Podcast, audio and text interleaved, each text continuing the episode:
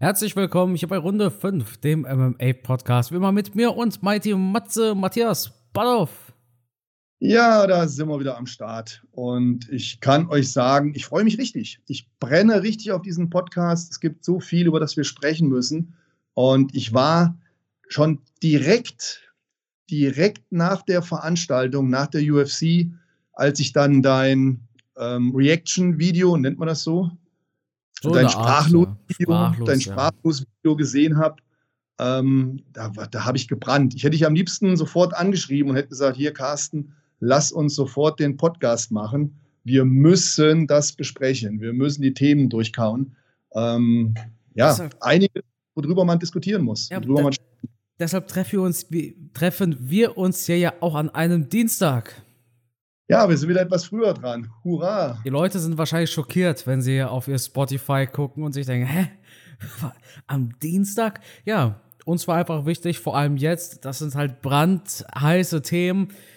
Freitag wäre das Ding schon wieder ein alter Schuh wahrscheinlich, ne? Äh, Matthias, eine Frage habe ich noch. Diese Woche ist, glaube ich, Mr. Olympia, richtig? Vollkommen richtig, ja, am Wochenende. Und ähm, ist die Veranstaltung, der Super Bowl im Bodybuilding sozusagen. Und deine Leidenschaft ist ja immer Kampfsport gewesen.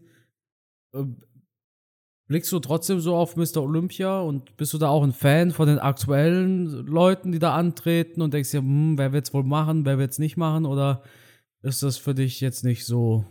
Ich habe natürlich noch eine Verbindung zu einigen Bodybuildern, die da auf der Bühne stehen, die da noch aktiv sind die auch zu meiner Zeit schon aktiv waren.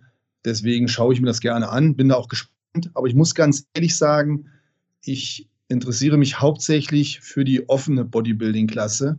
Diese ganzen anderen Bodybuilding-Klassen und auch die Frauenklassen, das sind alles Kategorien, die mich weniger interessieren. Ähm, das ist mir jetzt auch schon zum Vorwurf gemacht worden in meinem letzten YouTube-Video, dass ich ja keine Ahnung hätte und hin und her ja, tut mir halt leid, aber ich interessiere mich halt wirklich nur für die schwergewichtigen Bodybuilder und alle anderen Klassen ziehen so ein bisschen an mir vorbei. Die Zeit, die Leidenschaft habe ich da auch nicht mehr, um mir die ganzen Wettkämpfe anzuschauen. Die Olympia-Veranstaltung ist mittlerweile so groß. Du hast ja dann in verschiedenen Kategorien teilweise 40, 50 Teilnehmer. Und da kenne ich natürlich nicht mehr jeden Teilnehmer. Ich bin da nicht mehr auf dem aktuellen Stand. Und ähm, ja, deswegen die offene Gewichtsklasse, die interessiert mich alles andere verfolge ich nur, weil ein, zwei Jungs am Start sind, die ich halt persönlich kenne. Aber ansonsten ähm, bin ich da nicht mehr so euphorisch wie früher. Und die offene ist das die, ähm, in der die ganz, ganz, ganz schweren Jungs sind, ne? Richtig. Genau, das ist damit gemeint. Kein Gewichtslimit. Und die dürfen natürlich durch ihren Freak-Faktor ja, so brutal aussehen, wie sie möchten während andere Klassen ja so ein bisschen vom Gewicht her beschränkt sind.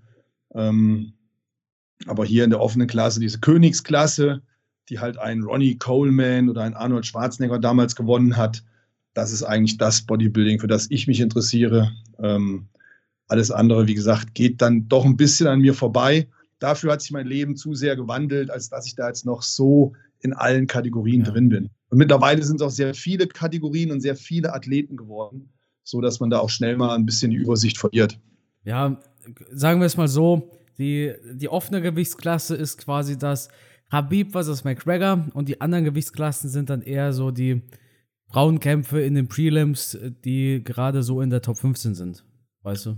So ungefähr könnte man drücken, ohne da jetzt jemanden zu nahe treten zu wollen. Ich habe natürlich großen ja. Respekt vor all ja. deren Leistung, aber es ist halt einfach too much, um das alles zu verfolgen. Das wäre genauso, als würdest du sämtliche Veranstaltungen jeder MMA-Nacht anschauen, die da angeboten werden. Es ist halt mittlerweile viel. Es ist im Bodybuilding viel, es ist im MMA viel. Und wenn du ähm, noch Familie hast und natürlich berufstätig bist, wann willst du das wie alles gucken? Ich muss ja auch zugeben, wenn ich an Mr. Olympia denke, dann denke ich an diese vollge aufgepumpten ähm, Bodybuilder, weißt du? So an diese, ja. diese 2004 Clips von Markus Rühl oder sowas. Mhm. Daran denke ich, wenn, also das habe ich vor meinen Augen, wenn ich Mr. Olympia ähm, im Kopf habe. Ich denke es aber auch bei den meisten so. Ich denke, das ist auch so das Aushängeschild von Mr. Olympia, oder? Wenn es heißt, ja, hey, Mr. Gut. Olympia, dann, dann denkt wahrscheinlich jeder als erstes an diese Folge, also ist, ist, ja. das, ist das für dich respektlos, wenn man sagt, so diese vollgeballerten Leute? Nein, das gehört zum Game dazu. Okay, also. auch ja. jeder, dazu muss man auch stehen.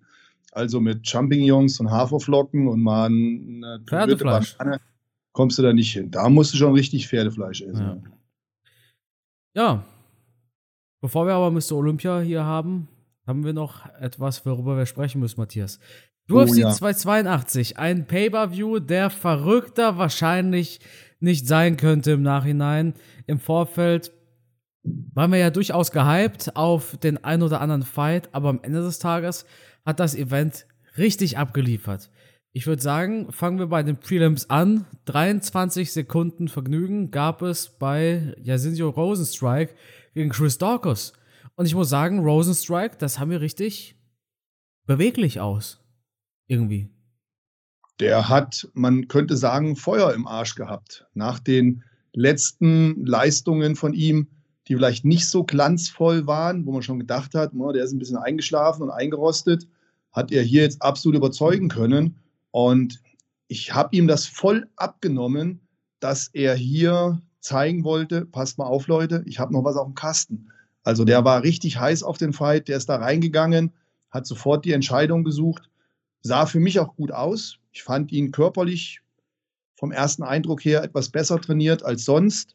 Und er hat auch wieder seine alte Explosivität gehabt, finde ich. Also er ja. hat einen guten gemacht. Mal eine Frage. Wenn du Chris Dawkins siehst, du bist ja Coach und ähm, Experte, wenn du Chris Dawkins siehst, wirst du dir denken, Mensch, warum speckt er nicht was ab und geht eine Gewichtsklasse weiter runter? Natürlich denke ich mir das. Na klar, und das ist auch in dem Fall überhaupt nicht böse gemeint, sondern äh, einfach, einfach, ja, man schaut sich den Athleten an und denkt sich, boah, das, das muss doch nicht sein. Der, der sieht nicht aus wie ein wirklicher Schwergewichtler. Ja? Ja. Und der könnte mit einer sportgerechten Ernährung ja locker das bisschen Körperfett wegmachen und dann auch eine Gewichtsklasse drunter starten. Ähm, ja, manchmal schwierig nachzuvollziehen, was die Gründe sind, warum dann so jemand ähm, im, im Schwergewicht startet. Weiß ich nicht, keine Ahnung. Müsste man Chris Daukas fragen. Wie gesagt, ist nicht bös gemeint. Ne? Soll jeder da kämpfen, wo er möchte. Ähm, es gibt halt einfach so Typen, man schaue sich DC zum Beispiel an oder Mark Hunt. Die waren halt einfach dick und kompakt. Und auch das ist jetzt nicht bös gemeint. Das, die waren halt einfach so. Ähm, aber die hatten halt auch dementsprechend die Power. Die konnten halt auch ihr Gewicht dementsprechend einsetzen. Bei Chris Daukas habe ich nicht so das Gefühl. Plus, DC war natürlich auch der Champion im Light Heavyweight. Das heißt, ja. nur zum Schluss ging er nach oben. Ja, genau. Mark genau. Hunt war halt, ja. Also, Mark Hunt war schon. Äh, äh, hatte schon schwere Knochen, aber der hat ja auch die brutalste Knockout-Power. Also ja. bis, bis Engano in die UFC kam, war Mark Hunt derjenige mit der härtesten Knockout-Power in der UFC. Und das glaube ich auch ohne Zweifel. Ich habe ja, übrigens auch früher, Entschuldigung, auch äh, früher bei ja. A1 oder beim Breit hat er schon einen Pfund geschlagen, was seinesgleichen sucht. Auf der anderen Seite muss man sich immer hinterfragen, was wäre Mark Hunt für eine Maschine gewesen, wenn der vielleicht eine Gewichtsklasse runtergegangen wäre. Ja. Es gibt, äh, was ich noch sagen wollte, es gibt ein Buch von Mark Hunt, Born to Fight heißt das. Ich habe mir das tatsächlich gekauft, 2017, und ich habe es mir durchgelesen. Es ist ein wirklich super spannendes und interessantes Buch. Also wer ein Fan von Mark Hunt ist, das Buch gibt es nur auf Englisch. Das ist wirklich super interessant. Also da erzählt er auch ein bisschen über seine Kindheit, was schiefgelaufen ist. Hat er, mhm. glaube ich, einen, einen alkoholkranken Vater gehabt. Und ähm, wie er dann so von diesem Opfer zu dem wurde, der ist. Ich glaube, er hat auch eine Schwester, der es ganz, ganz schlecht ging damals in der Kindheit. Ähm, super interessantes Buch, also vor allem für diese Oldschool UFC-Fans und für die Leute, die sich auch für diese Pride-Zeit interessieren, die kennen Mark Hunt noch besser als die neuen UFC-Fans, sage ich mal. Äh, die können sich das Buch wirklich in Erwägung ziehen. Oder lassen sich zu Weihnachten äh, schenken. 12 hm. Euro kostet Ich, ich habe Mark Hunt tatsächlich durchs K1 kennengelernt. Ja. Noch mit den Schlachten mit Jerome Le Banner. Ähm, absoluter Ausnahmesportler und auch ein Typ, der nie irgendeinem Kampf aus dem Weg gegangen ist. Also, ja, äh, kann man nur Respekt vorhaben vor einem Mark Hunt. Also ich finde den super, ich bin immer Mark Hunt Fan gewesen, durch und durch. Und der war auch äh, letztens wieder im Boxring. Der hat letztens geboxt. Aber, aber wann war das? Hier im November gegen Sonny Bill Williams. Und der hat den äh, K.O. gehauen. Natürlich, was auch sonst. Mark ja, Hunt ist schon, schon eine Maschine, ey, muss man sagen. Letzter Fight war 2018 gegen Justin Willis, leider. Mhm. Ja, aber kommen wir zurück zu den Prelims. Du bist ja relativ weit vorgesprungen.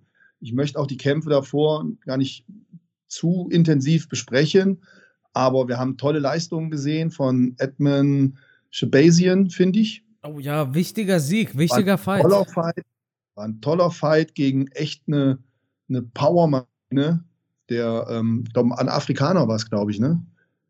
Mhm dieser Lungiambula, also boah, was ein muskulöser Typ. Die Oberschenkel von dem, leckt mich doch am Arsch. Ey, hast du die Schenkel gesehen? ja. Respekt. Ja, und wer mir auch extrem gut gefallen hat, ähm, war Chris Curtis im Kampf davor. Im Mittelgewicht gegen Joaquin Buckley. Buckley finde ich ja auch immer geil. Auch ein Typ, der, der reingeht und immer abliefern will. Ähm, war auch eine tolle Nummer. Also wir hatten hier schon also bei den Prelims echt tolle, aufregende Kämpfe. Das nur noch mal kurz angesprochen. Wir haben aber noch das Prelim Main Event. Absolut. Ich wusste, dass du das ansprechen wirst und zu Recht. Ja, ich meine, Matthias, du musst dir mal vorstellen, als du 32 Jahre alt warst, ne? ja. ist Raúl Rosas Jr. frisch ähm, herausgeschwommen, sag ich mal. Und äh, also ich finde ich find das so wahnsinnig. Der Typ ist 18 Jahre. Das ist ja, das ist ja nix. Weil ich bin, ich bin jetzt auch Mitte 20. Und wenn ich mir vorstelle, als ich mit meinem YouTube-Kanal mit Kampfgeist MMA angefangen habe, mhm. war der 13 oder sowas? Das, nee, nicht mal. 12. Der dürfte 12 gewesen sein. Ja, nee, der hat elf, ja noch Gummibärchen. 11, 11, bis 12, ja. Das ist der Wahnsinn. Das heißt, als ich. Gummibärchen in Haaren, in den Haaren kleben. Ne? Als ich angefangen habe, hier Videos über die UFC zu machen, hat, war der quasi noch. Äh, ja, ich weiß gar nicht, mit wie vielen Jahren geht man von der Grundschule runter? Mit 10 oder sowas, ne? Also er hat ja irgendwie überhaupt nichts, ne? Ich habe da. Doch, der, der, der, geht noch zur Schule. Ja, ja, ich sag nur, er hat keine Berufsausbildung so, oder so. Ja, ja, klar. Er ist halt ein bisschen zur Schule gegangen und dann ist schon frühzeitig geplant worden, ich werde Profifighter. Also das ist der boah, Wahnsinn. Einfach auch mega spannend, seine Karriere mitzuverfolgen. Ich hoffe, dass er gesund bleibt, dass er unverletzt bleibt und dass er mit dem enormen Druck umgehen kann. Wir hatten ja, ja in der Vergangenheit schon andere junge Athleten, die, glaube ich, am Druck zerbrochen sind. Ich, das ist, glaube ich, enorm schwer, damit klarzukommen. Ähm, über einen, ich natürlich. Über einen von dieser Kategorie sprechen wir auch gleich, glaube ich. Absolut, absolut. Ne, über einen Briten. Ja, Raúl Rosas Jr., 18 Jahre alt, konnte beeindruckend seinen ersten UFC-Fight gewinnen. Durch eine Submission, er hat sich relativ schnell diesen Takedown geschnappt und was ich bei ihm so mag, ist dieses, dieses wie eine Klette dranhängen. Wir haben damals bei Wheel of MMA diesen einen Kampf gesehen von äh, Daniel Agaye. Ja. Ne? Und der, da habe ich auch damals doch im Kommentar gesagt, genau sowas feiere ich ja, wenn jemand zwar ringt, aber er, er ringt aktiv und mhm. er lässt seinem Gegner keine Chance aufzustehen. Egal was ist, er hängt ihm da wie eine Klette auf dem Rücken. Und genau das, was Agaye zum Beispiel damals gezeigt hat, hat Raul Rosas Jr. jetzt gezeigt. Er hat sich dieser Mission schnappen können. Gegen einen Fighter, der gar nicht mal schlecht ist. Klar, alle Leute sagen immer 0 zu 2 in der UFC und hahaha. Ha, ha. aber man muss auch erstmal in der UFC landen. Der Typ hat äh, in den USA einige gute Fights auch gewonnen. Das ist kein Nobody. Dieser 18-jährige Rosas Jr. ist einfach super legitim. Ich bin gespannt, wie die UFC mit ihm umgeht. Ich bin gespannt, ob die UFC jetzt quasi sagt, hey, auf geht's, ähm, ein Fight noch und dann Top 15 Test. Ich kann mir vorstellen, dass das vielleicht fatal wäre. Ich würde lieber eine langsame Route nehmen. Ich meine, gut, die UFC hat keine spezielle Route. Sean O'Malley hat keinen einzigen Top 15 Sieg und kämpfte gegen die Nummer 2. Nee, gegen die Nummer 1, glaube ich sogar. Deiner Gewichtsklasse.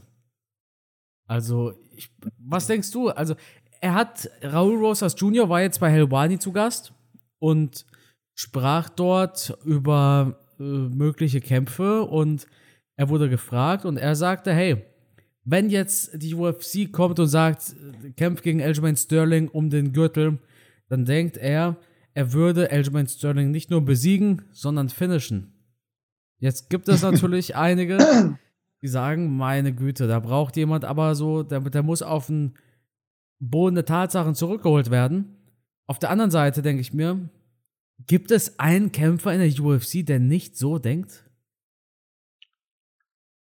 Ich denke, man muss als Kämpfer so denken, oder? Oder zumindest muss man sich so verkaufen. Ähm, ja. Klar, man könnte sich auch ein bisschen anders noch verkaufen, indem man sagt, ich brauche noch Zeit, ich bin noch nicht so weit, um einen Sterling zu besiegen, aber in zwei, drei Jahren steht dem nichts im Weg und dann kann ich auch einen Sterling locker aus dem Cage fegen. Das wäre auch eine Antwort gewesen. Auf der anderen Seite müssen wir halt immer dran denken, wir haben hier mit, mit jungen Menschen zu tun, die tagtäglich ihr Leben damit gestalten, dass sie kämpfen, dass sie Kampfsport machen. Die sind natürlich heiß und die kriegen natürlich auch die ganze Zeit eingehämmert. Du bist ein Champion, du bist ein Superfighter. Das transportieren die natürlich dann auch nach außen. Ich weiß nicht, inwieweit man solche Aussagen dann werten kann, oder? Weil du, wie du, wie du schon gesagt hast, vollkommen recht hast, das ist halt so, ein, so, ein, so, eine Standardaussage, die ein Kämpfer einfach sagen muss. Und das ist dieses sich selbst immer wieder einreden, ich bin der Champion, ich bin der Champion. Man kennt das ja auch von, von Rose. ich dachte mir gerade, I'm the best. ja, ne, das ist halt auch so ein mentales Ding. Ne, Bruce Lee hat das ja schon erzählt, dass du dir im Kopf davon Gedanken machen musst, wie du den Kampf gewinnst und nicht, wie du den Kampf verlierst. Ne. Ja, und hier fängt man halt sehr früh an, dass dein Kopf schon mental halt auch diesen ganzen Druck und diese Stärke mitbringt, dass du halt wirklich nur den Sieg siehst und keinen Gedanken daran verschwendest, ein bisschen an dir selbst zu zweifeln. Weil diese Zweifel an dir selbst können vielleicht doch schon dazu führen, dass du den nächsten Kampf verlierst. Deswegen ist es vielleicht so, eine, so ein Psychotrick, dass man das den Kämpfern auch von Anfang an so eintrichtert. Auf jeden Fall wünschen wir ihm alles Gute, ne? Also wir sind gespannt. Absolut. Ja. Ich meine, selbstbewusst ist er ja. Sollte man noch sein in der UFC. Ja, auch selbst. 18, wenn, man, wenn man 18 in der UFC ist, also dann darf man auch selbstbewusst sein. Ne? Ich meine, das, ey, dieser Typ darf sich kein Alkohol kaufen in den USA, aber darf anderen Leuten in der besten Liga der Welt äh, in die Fresse hauen. Das, der war, ja.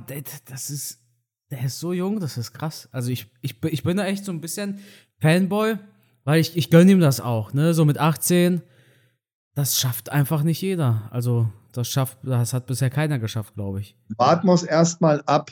Ja, ähm, klar, aber erstmal erst dahin kommen ist schon erstmal dahin kommen, aber wer weiß, was da alles noch passieren kann. Ich bin mega ja. gespannt.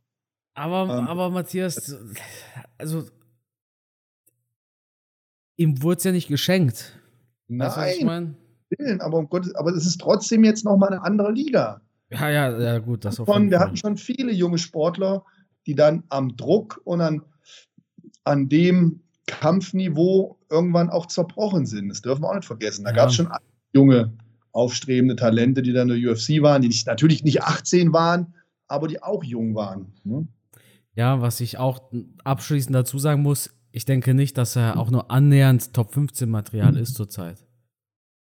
Ja, aber wenn ich, wenn ich, ich meine, wenn ich dran denke, dass wenn der in seiner absoluten Prime ist, und das ist so 32 Jahre, ähm, dass, ich meine, Matze, dann bist du 64. Weißt du, was ich meine? Oder ich bin, ich bin, äh, ich bin dann auch 40 oder sowas. Oh, der alte Carsten. Ja, aber stell dir mal vor, ich bin da 40 und, und ich sehe dann den Typen, wie er UFC-Champion wird oder sowas. Das wäre ja der Wahnsinn. Natürlich, ich denke, wahrscheinlicher ist es, dass er es wahrscheinlich sogar nicht mal über die Prelims hinaus schafft, sag ich dir ehrlich. Aber ah. wünschenswert wäre es. Er muss sich halt entwickeln, das ist klar. Aktuell ist er ja kein Top 15 Material. Keiner von uns hat Glaskugel. Ja. Außer James, außer James Krause. Natürlich. Und ähm, wo wir gerade beim Thema sind, von Jung und Glaskugel. Also, wenn ich eine Glaskugel hätte, dann würde ich da jetzt gerade reingucken und dann könnte ich mir einen zukünftigen Champion vorstellen, nämlich El Matador, Ilya Toburia, der oh. den. Bitte? Das warst du auf irgendeinem Seminar für krasse Überleitung oder so? Ja, ich sage ja, ich brenne seit Sonntag auf diesem ja. Podcast hier. Bin ja schon zigmal, aber leckt mich am Arsch. Ist der stark, oder? Ja, gegen also gegen den Grappler, ja, gegen den Mr. Ich kann jeden submitten gegen ähm, Bryce Mitchell. Das ist der Wahnsinn. Ich meine, ich muss ja auch zugeben, ich habe mir die älteren Kämpfe mal von Ilya Tupuria reingezogen. Der hatte richtig viele Submission-Wins früher. Und ähm, das heißt, der konnte das, so oder so. Aber wie, wie der Typ langsam auf einmal ganz oben ist, er hat auch einen Sieg gegen Ryan Hall zum Beispiel. Ja. Ryan richtig. Hall auch ein richtig guter Kämpfer. Und wie Topuria es wirklich geschafft hat, mit nur 25 Jahren, auch super jung, da nach ganz, äh, nach ganz oben zu kommen und einen so guten Fighter wie Bryce Mitchell zu tappen, da weiß man, da kann einfach nur aus Deutschland sein, ja? aus Halle. genau. Aus Halle. Um es mit deinen Worten zu sagen, der ist legitim. Der ist absolut legitim, Matthias. Bryce Mitchell war ja kein schlechter, ja? Ein bisschen komischer Nein, um Typ. Ein bisschen, bisschen komische Ansichten, du, sag ich dir ehrlich. Aber im Käfig ist es mir echt Bums, was ein Typ außerhalb vom Käfig äh, sagt oder denkt. Ja, Im Käfig, in meinen Augen, das mag ich ja so an der UFC. Das ist nicht Fußball, ja. Das ist nicht Fußball mit irgendeiner nervigen Kapitänsbinde oder so ein Quatsch, ja? ja. Sondern im Käfig, wenn man auf dem Feld steht oder eben im Käfig, dann, dann hat das alles nichts mehr mit Politik zu tun. Das mag ich nicht so an Fußball, da stehen sie auf dem Feld und halten sich auf einmal ihr Maul zu. Mann, darum geht's doch gar nicht auf dem Feld. Weißt du, was ich meine?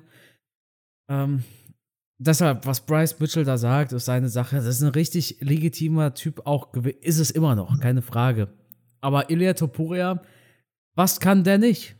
Wo ist seine Schwäche? Ja, der Typ ist eine Bombe. Und ich will da noch mal ganz kurz reingrätschen zu dem, was du eben gerade gesagt hast. Das mag ich halt einfach an der UFC und an der Berichterstattung von der UFC. Es werden Veranstaltungen gemacht und dann kämpft der Russe gegen den Polen und es wird kein Wort über Politik verloren. Hier schalte ich das deutsche Fernsehen an, dann möchte ich ein Fußball-WM-Spiel gucken und in der Berichterstattung werden die ersten knapp 30 bis 45 Minuten über irgendwelche politischen Themen diskutiert und gesprochen, was ich gar nicht sehen will. Ich habe eingeschaltet, um Fußball zu sehen. Die können ja gerne politische Themen behandeln, da habe ich ja gar nichts gegen, aber doch dann in einer extra Sendung. Davor oder danach, aber doch nicht dann, wenn ich Fußball gucken will. Das ist genauso, als schalte ich jetzt UFC an, ähm, Sonntagmorgen um 4 Uhr will die Maincard sehen und die reden erst eine halbe Stunde über irgendwelche politischen Themen. Ja. Das will ich da nicht haben. Sport ist Sport. Man sollte die Sportler auch einfach das machen lassen, wofür sie sich entschieden haben.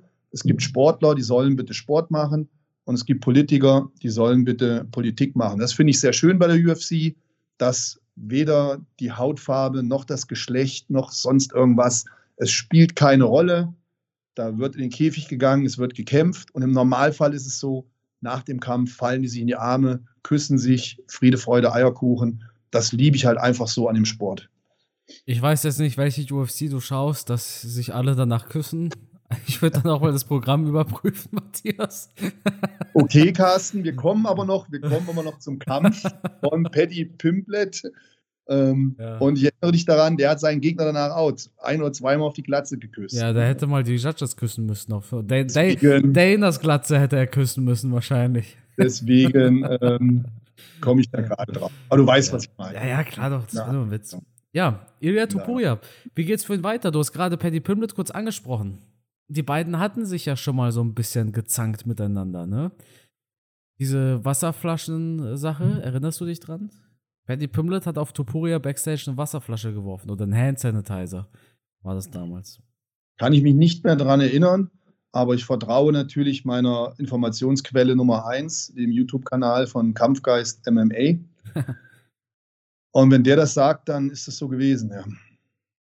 Ja, Topuria, wir haben Dienstagabend, die neuen Rankings sind auch schon draußen. Also ich könnte mir schon vorstellen, dass die UFC gar nicht mal so uninteressiert daran ist. Ich sag dir mal eins, ich bin Paddy-Fan seit London, das weißt du. Dazu stehe ich auch. Aber gegen Topuria sehe ich null Chancen für Paddy. Ja, absolut. Tut mir leid. Also bei den vielen Fehlern, die Paddy in seinem Kampfstil macht, und dann kommst du gegen einen wie Topuria, der so viel Power hat und in allen Ebenen einen wirklich sehr, sehr starken Eindruck gemacht hat. Bryce Mitchell hat ja teilweise wie ein Anfänger aussehen lassen. Sorry, dass ich das sagen muss, aber es hat für mich den Eindruck gemacht, phasenweise. Und wir haben hier jemanden, der einen zu Null Rekord hatte. Aber Toburia hat den ja sowas von zerlegt. Boah, also ich fand es zwischendurch schon mutig, dass Bryce Mitchell sich da das eine oder andere noch getraut hat. Aber man hat bei jeder Sekunde das Gefühl gehabt, der Kampf ist jeden Moment vorbei. Ja. Also Ilja hat mich absolut beeindruckt. Eine Maschine, der Typ. Wow. Und er ist 25 auch. Das heißt, da ist auch ja, wieder Raum Wahnsinn. nach oben. Wahnsinn. Weißt du, was ich auch so interessant finde? Ich meine, der kommt, der kommt ja aus Spanien. Ich frage mich, wie, wie schafft man das? Wieso haben wir, hier, guck mal, weißt du, was ich ein bisschen eigenartig finde? Abus ist jetzt unsere deutsche Hoffnung, ja. Aber die Franzosen, die haben Cyril Gahn, die haben Francis Ngannou, die haben so einige. England brauchen wir gar nicht erst anfangen. Die haben schließlich Darren Till. Spaß beiseite. Die haben natürlich Leon, mit Leon Edwards einen Champion. Ne? Alleine mit Leon Edwards. Hatten damals auch Bisping. Hm? Ja. Italiener, die haben Marvin Vittori. Die Österreicher haben Rakic. Die Spanier haben Ilia Tupuria. Was, was war das los? Was ist los in Deutschland?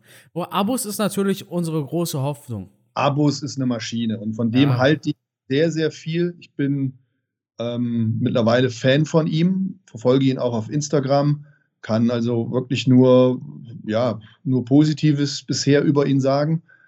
Äh, da bin ich mega gespannt. Also da bin ich echt mega gespannt. Ich kann es kaum abwarten, den wieder kämpfen zu sehen. Ja. Was er von sich gibt, seine Einstellung, wie er sich präsentiert. Super Typ, also gefällt mir super. Ich, ich ja, ich, ich äh, bin gespannt wie ein Flitzebogen, was der noch schaffen kann. Ich drücke ihm da alle Daumen, die ich habe, am liebsten drei. Äh, aber äh, Wahnsinn. Ich sag dir auch ganz ehrlich, bin auch deshalb ein so großer, so großer Fanboy, weil Abus ist menschlich. Das ist der menschlichste UFC-Kämpfer, den ich kennengelernt habe bisher. 2018, da hatte ich noch keine 70.000 Abos oder sowas, da hatte ich ein paar hundert. Hat er schon gesagt, hey, kein Problem, wir können zusammen Livestream machen oder Podcast oder was auch immer. Und jetzt UFC Paris, das, ich finde das eine so krasse Sache, äh, dass er gesagt hat, als ich in Paris war, hey, kein Thema, komm vorbei, hat mir halt das Hotel geschickt, ich konnte da rein, wir haben gequatscht. Zwei Stunden bevor er im UFC, bevor er zum Hotel ging, nicht bevor er im UFC Cage stand, sondern bevor das Event losging.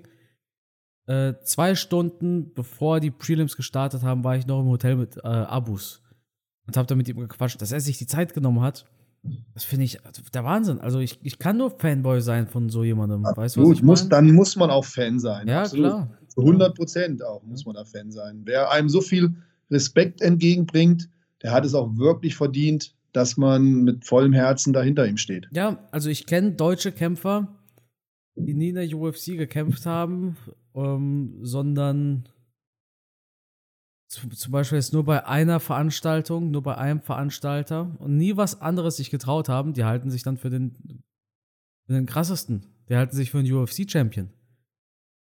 Und ja. dann, dann gibt es jemanden, der wirklich an der Spitze des Sports steht und nicht, nicht nur, nur, ja, egal, ne? Aber da gibt es jemand, der wirklich an der Spitze des Sports steht und in der UFC kämpft. Der hält sich nicht für eine große Nummer. Abus hält sich nicht für eine große Nummer. Weißt du, was ich meine? Deshalb supporte ich ihn so gerne.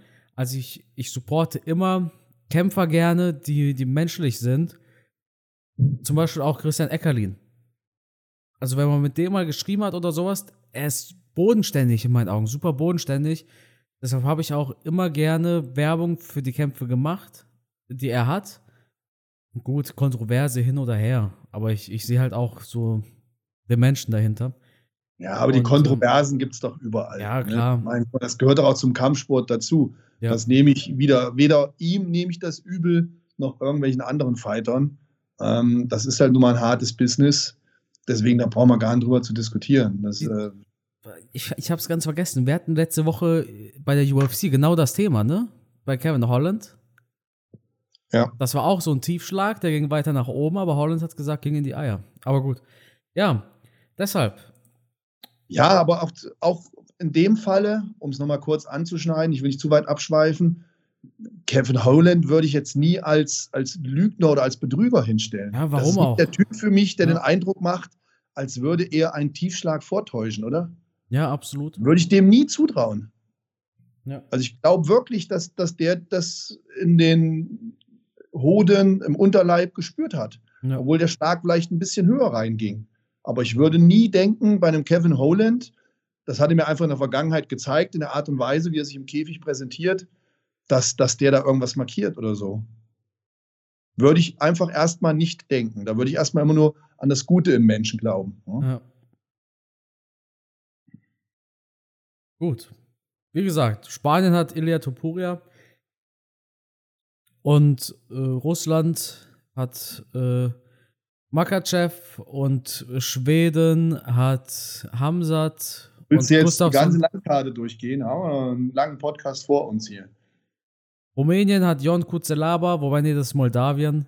Okay, liebe Leute, ich klinge mich aus. Ich komme in einer halben Stunde wieder dazu. Es gibt aber keinen aus Indien. Es gibt, glaube ich, es, es gibt keinen aus. Also, ey, das klingt jetzt ein bisschen komisch, ja. Aber weißt du, was ich mich immer gefragt habe? Wie viele Einwohner hat Indien? So, Über eine Milliarde, ne? Ja, oder? Ja. Mhm. Es gibt da aber nicht diesen einen Cristiano Ronaldo. Weißt du? Oder es gibt da auch nicht diesen einen Khabib.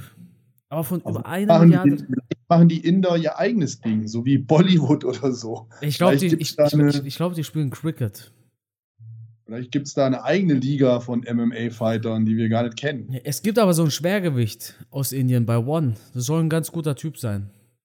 Mhm. Aber gut, nee, ich wollte. Also mich hat es nur gewundert, dass Tupuria weil ich frage mich natürlich, wie viel davon ist wirklich Talent und wie viel davon ist äh, super harte Arbeit, dass man in Spanien, mir fällt nicht mal eine große Promotion aus Spanien ein. Weißt du, was ich meine?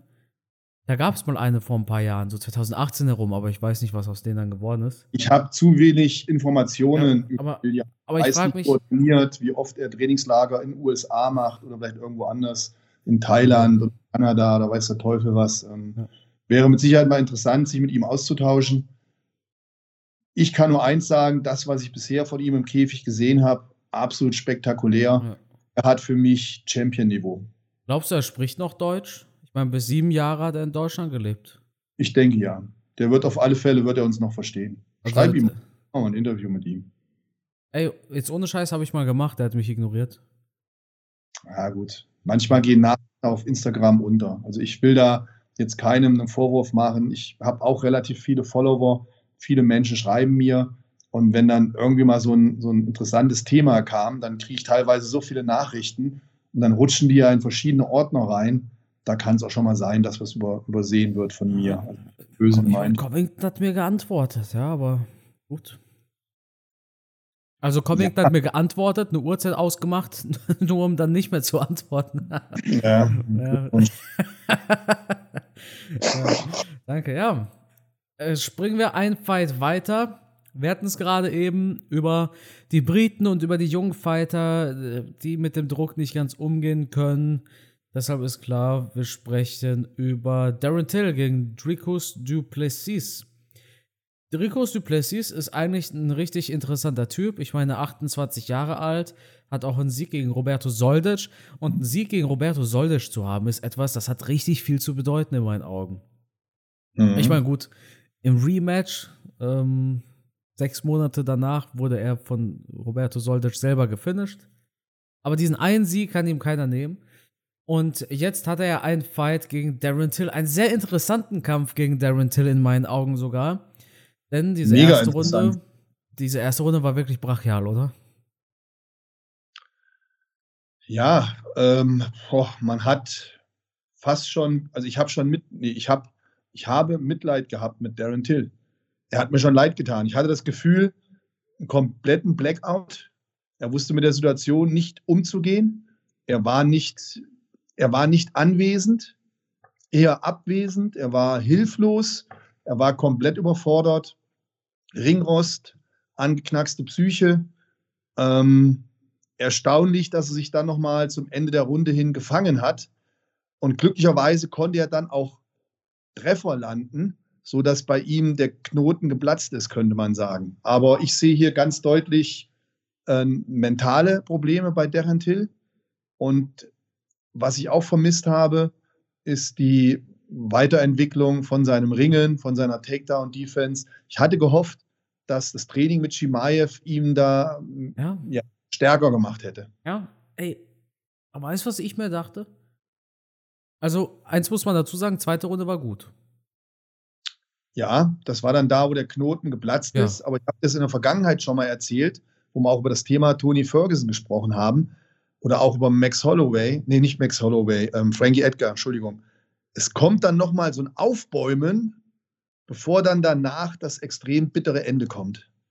Das kannst du ganz oft bei den Fightern beobachten. Und hier bei Darren Hill habe ich genauso wieder diesen Aha-Effekt gehabt. Aha, jetzt kommt nochmal das Aufbäumen und dann gleich geht er K.O. Okay, in dem Falle war es eine Submission, aber ähm, ich habe das Gefühl gehabt, er ist in allem, was er tut, gehemmt gewesen, blockiert gewesen. Ich habe nicht das Gefühl, er ist frei im Kopf, er ist nicht der alte Darren Till mit dem Selbstvertrauen, wie wir ihn damals gesehen haben, als er noch Kämpfe gewonnen hat. Ja, und dann halt die, die technischen Mängel, die ich irgendwo meine gesehen zu haben. Wenn der Darren Till, der ein Kickbox-Duell über fünf Runden gegen Steven Thompson gewonnen hat. Ja. Weißt du, was ich mich gefragt habe? Zuallererst, Ricos Duplessis hatte vor diesem Fight eine Takedown, erfolgreiche Takedown-Rate von 18%. Was ja jetzt nicht viel ist. Darren Till kämpfte vor vier Jahren gegen Tyron Woodley. Warum hat er damals den Fight verloren, Matthias? Ähm, ist angenockt worden. Ja, er wurde, nee, er wurde am Boden ja, aber er ist erst angenockt worden, dann ist er zu Boden gegangen. Bist du sicher? Oder? Also ich meine, ich, erinn, genau. ich, erinnere mich an so eine Crucifix und einen ganz hilflosen Darren Till irgendwie. Also Woodley hat Darren Till am Boden dominiert. Ja, das stimmt schon, das heißt, aber ich meine, der, der, der erste Schritt wäre gewesen, dass äh, Woodley ihm da eine verpasst hatte und dann ging es auf den Boden. Aber nagel mich nicht fest, Carsten. Ja, aber alles, nee, alles. am Boden ist er dann da verlegt worden, das ist richtig. Das heißt, vor vier Jahren wusste er ja, was ist seine größte Schwäche. Er hat einmal ein Kickbox-Duell gegen Steven Thompson gewonnen. Das heißt, Kickboxen ist auf jeden Fall richtig gut. Aber dann wurde er zum anderen auf dem Boden von Tyrone Woodley wegrasiert. Kann mal passieren. Woodley war zu dem Zeitpunkt nach diesem Kampf einer der, der besten Welterweights of all time, bis dann halt dieser große Sinkflug gestartet ist. Das war auch, glaube ich, der letzte gute Fight von Woodley tatsächlich. Aber wie kann es denn sein, dass in vier Jahren keine Steigerung vorhanden ist? Also so. Ich, ich meine, ich hatte nicht das Gefühl, weder gegen Duplessis als auch gegen Derek Brunson, dass dieser Darren Till, der gegen Woodley gekämpft hat, sich irgendwie weiterentwickelt hat, was Takedown, Defense oder sowas angeht. Das sah aus wie derselbe Darren Till vor vier Jahren. Und dann frage ich mich natürlich, ich frage mich das voll im Ernst und nicht irgendwie aus Spaß oder sowas. Hat der überhaupt mit Shimaev trainiert oder haben die nur so Videos gemacht? Weil eins ist klar, Shimaev wurde natürlich für diese gemeinsamen Videos mit Darren Till bezahlt. Der hat das ja nicht freiwillig, also schon freiwillig gemacht, aber der, der hat dafür das natürlich Geld nicht. bekommen. Das wusste ich nicht, das ist mir neu jetzt. Die haben das, die haben das ja mit Block Asset gemacht. Das ist eine Firma, da ist Darren Till irgendwie beteiligt. Echt? Ja. Achso, das wusste ich nicht. Das, ich dachte Klar, wirklich, das wäre einfach so mit Kumpels, so wie ich mit Markus Rühl die Videos mache, so, ne? Ja. Kriege ich ja auch nicht bezahlt in dem Sinne, sonst machen wir, weil wir einfach befreundet sind, und, aber da geht es nicht um Kohle. Ja, ähm, aber wenn äh, jetzt zum Beispiel Rap One dich und Markus Rühl filmt, ja. dann. Dann geht's um Kohle, das stimmt. Ja, dann geht's um Kohle, genau. Und genauso hat Block Asset halt äh, Shimar von Darren Till gefilmt. Weißt du, was ich meine? Ja, ja, klar. Ich wusste das nur nicht. Ich nee, wusste nee, das. Ja, alles gut. Also es, ich nehme an, sie haben Geld dafür, er hat Geld dafür bekommen. Ich weiß ja, wie dieses Game funktioniert. Mhm. mhm. Ne? Ich frage mich halt wirklich, wie viel haben die zusammen trainiert und wie viel war halt wirklich nur so rein platonisch und oberflächlich Business. Wir machen Videos zusammen ähm, und so weiter und so fort. Ich glaube schon, dass sie sich gut verstehen. Darren Till war ja auch in der Ecke von Hamzat. Muss man auch dazu sagen. Ja, aber, ja. aber gab es da denn kein Takedown-Defense-Training oder sowas? Das ist ja eine Allein, legitime Frage. Du, allein wenn du mit jemandem wie Shimaev zusammen trainierst, dann wirst du ja auch Bodenkampf machen. Allein durch das Training mit so jemandem lernst du definitiv dazu. Das geht gar nicht anders. Du lernst automatisch. Ähm, meine Theorie ist, die haben wirklich nicht so trainiert, wie wir beide uns das jetzt vorstellen, sondern es war halt mehr Unterhaltungsprogramm. Vielleicht haben sie mal zusammen trainiert, aber mehr für die Videos aber jetzt nicht trainiert, um sich wirklich jetzt im gewissen Bereich zu verbessern. Das glaube ich nicht. Und ich glaube auch, dass Darren Till, das ist natürlich jetzt Phishing, ich weiß es nicht, ich vermute es, dass er auch körperliche Probleme hat. Dass einfach die Gelenke, die, die, die Knochen, dass das einfach bei ihm nichts mehr aushält. Dass er da ständig Probleme hat. Er hat ja ständig Verletzungsprobleme und wenn sich sowas anhäuft, dann ich als Sportler werde dann immer schon, äh, da ist was im Busch. Und wenn du mit einer Verletzung angefangen hast und dann ständig wieder was dazukommt, dann äh, ist das System irgendwie im Arsch. Dann bist du nicht mehr für diese Höchstbelastung geeignet. Und so wie ich das gehört habe, korrigiere mich, wenn ich falsch liege, hat er auch in diesem Kampf sich schon wieder verletzt, hat schon wieder Probleme mit dem Knie. Auf jeden Fall nimmt er sich eine Auszeit, ja. Er ist ja nicht alt. Also es ist ja nicht vorbei mit ihm oder sowas. Er ist ja 29, nicht mal 30. Ja, aber jetzt wird man ihm junge, aufstrebende Talente vorsetzen. Ähm, ich meine, ein Sieg aus das dem Leben letzten... schwer. Ja. Bitte? Ja, man wird ihm jetzt aber junge Talente vorsetzen, ja. heiße, frische Kämpfer, die sich an ihm ausprobieren wollen. Ähm, und das wird dann extrem hart für ihn, sich da durchzusetzen. Ja, weil es ist nicht allzu lange her, da war er der junge, frische, heiße Kämpfer, mhm. der gegen einen alten Donald Cerrone gekämpft hat. Weißt du, was ich meine? Ja. Weil hat ja genau. Riesen, hat ja einen riesen Hype gehabt, der Ja, ja, klar, der, der hat. Ist entgleist. Ja. Ein Sieg aus den letzten sechs Fights körperliche und mentale Probleme. Ich bin mir ganz sicher. Was glaubst du, was ist eher, eher der Kopf oder eher der Körper? Oder ist es so ein 50-50-Ding? Ich denke, so ein, so ein 50-50-Ding. Wenn du kein Vertrauen mehr in deinen Körper hast und das Gefühl hast, jedes Mal, wenn ich Vollgas gebe, es tut wieder irgendwas weh, das wirkt natürlich auch auf deine Psyche. Ja. Wenn du dann ständig dein Training wieder unterbrechen musst, weil irgendwas wehtut, das Knie oder die Schulter oder so, das macht dich natürlich auch mürbe im Kopf dass du natürlich dann auch irgendwann unterbewusst denkst, bin ich jetzt wirklich zu 100 Prozent fit? Ach so, ja klar, dann kämpfst du so ein bisschen rückhaltender. Ja, ja. Ich, ne, ist so ängstlich das falsche Wort? Nee, ist, ist schon, trifft es schon, glaube ich. Du, du, hast wahrscheinlich Respekt vor der Situation, vor deinem, ja. vor deinem Körper. Ja. ja. schade, aber. In dem Kampf, ich habe auch in dem Kampf so wirklich harte Kicks habe ich ein bisschen vermisst. Die hat er gar nicht gemacht. Ja. Hat sich auch seinen Boxen verlassen. Die Takedown-Defense war auch eher schlecht als recht.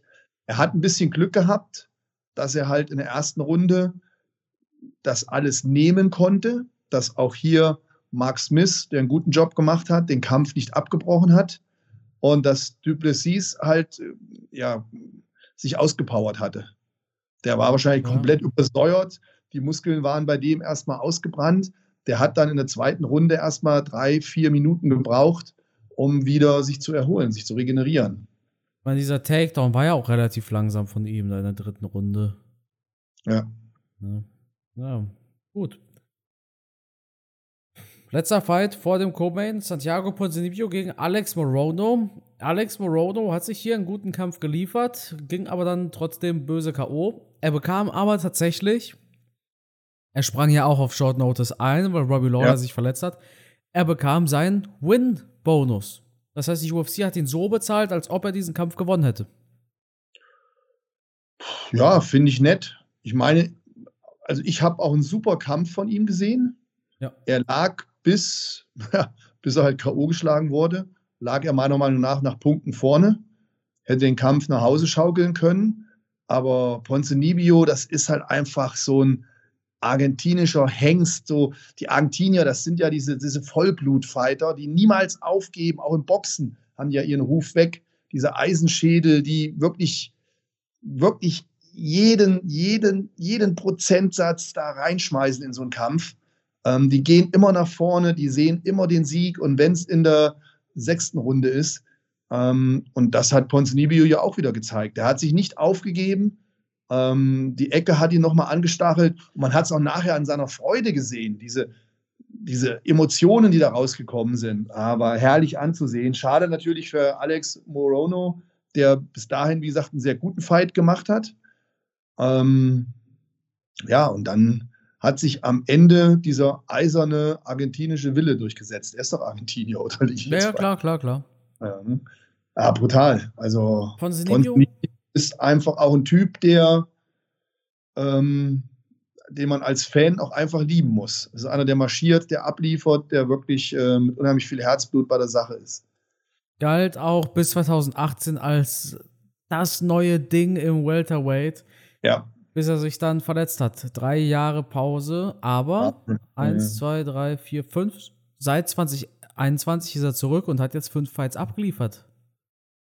Seitdem. Ja, mich freut das immer riesig, wenn so ein Sportler verletzt ist, über einen langen Zeitraum wieder zurückkommt. Das, da, da habe ich, Carsten, ich habe da so viel Respekt vor, weil ich selber weiß, wie hart sowas oh, ist. Ja. Egal, ob das ein GSP ist oder ein Connor ist oder jetzt in diesem Falle ein Ponce Nibio, das ist für, für so einen Profisport, auch, auch Rakic jetzt, mit welcher Coolness Rakic gesagt hat, naja, das gehört halt zum Profisport dazu, dass man Verletzungen hat, ich komme zurück. Aber so ein Kreuzbandriss, das ist ja nicht Peanuts. Vor einigen Jahren wäre noch ein Kreuzbandriss dein Sportler aus gewesen. Ja, aber jetzt ist die Wissenschaft so weit. Gott sei Dank. Ja. Wie war das denn früher im Bodybuilding? Jetzt stell dir mal vor, äh, Mr. Olympia. Gibt es da irgendeinen bekannten Namen, der da dabei ist? Ja, das, natürlich gibt es da bekannte Namen wie ein. Der, der, die Leute, die Bodybuilding verfolgen, die kennen natürlich die bekannten Namen wie den amtierenden Champion, den äh, Big Ramy. Genau. Jetzt, ja. jetzt stell dir vor, Big Ramy. Also in der UFC ist es ja so, du stehst an der Spitze, du verletzt dich und du, theoretisch ist es ja nicht unmöglich, davon sich zu erholen. Ne? Wie ist es denn jetzt, wenn sich so ein Big Ramy verletzt? Ähm, ist es denn realistisch, dass der dann nochmal Top 3 oder so bei der Mr. Olympia macht? Wenn wir jetzt, gehen wir jetzt ähm, mal. 50-50 Chance im Bodybuilding. Ich kenne einige Bodybuilder, die wieder gut zurückgekommen sind, auch nach schweren Verletzungen. Zum Beispiel ein Quadrizeps, also ein Oberschenkel abgerissen Ähm, die sind wieder zurückgekommen. Ich kenne aber auch andere, da war dann Ende, die sind nicht mehr zurückgekommen. Also nicht jeder Verlauf in der Reha dann ist bei jedem gleich gut. Ich kenne da auch, wie gesagt, genügend Bodybuilder, die mit Rückenverletzungen oder muskulären Verletzungen, wie gesagt, Oberschenkel abgerissen und solche Sachen, die es dann nicht mehr zurückgeschafft haben.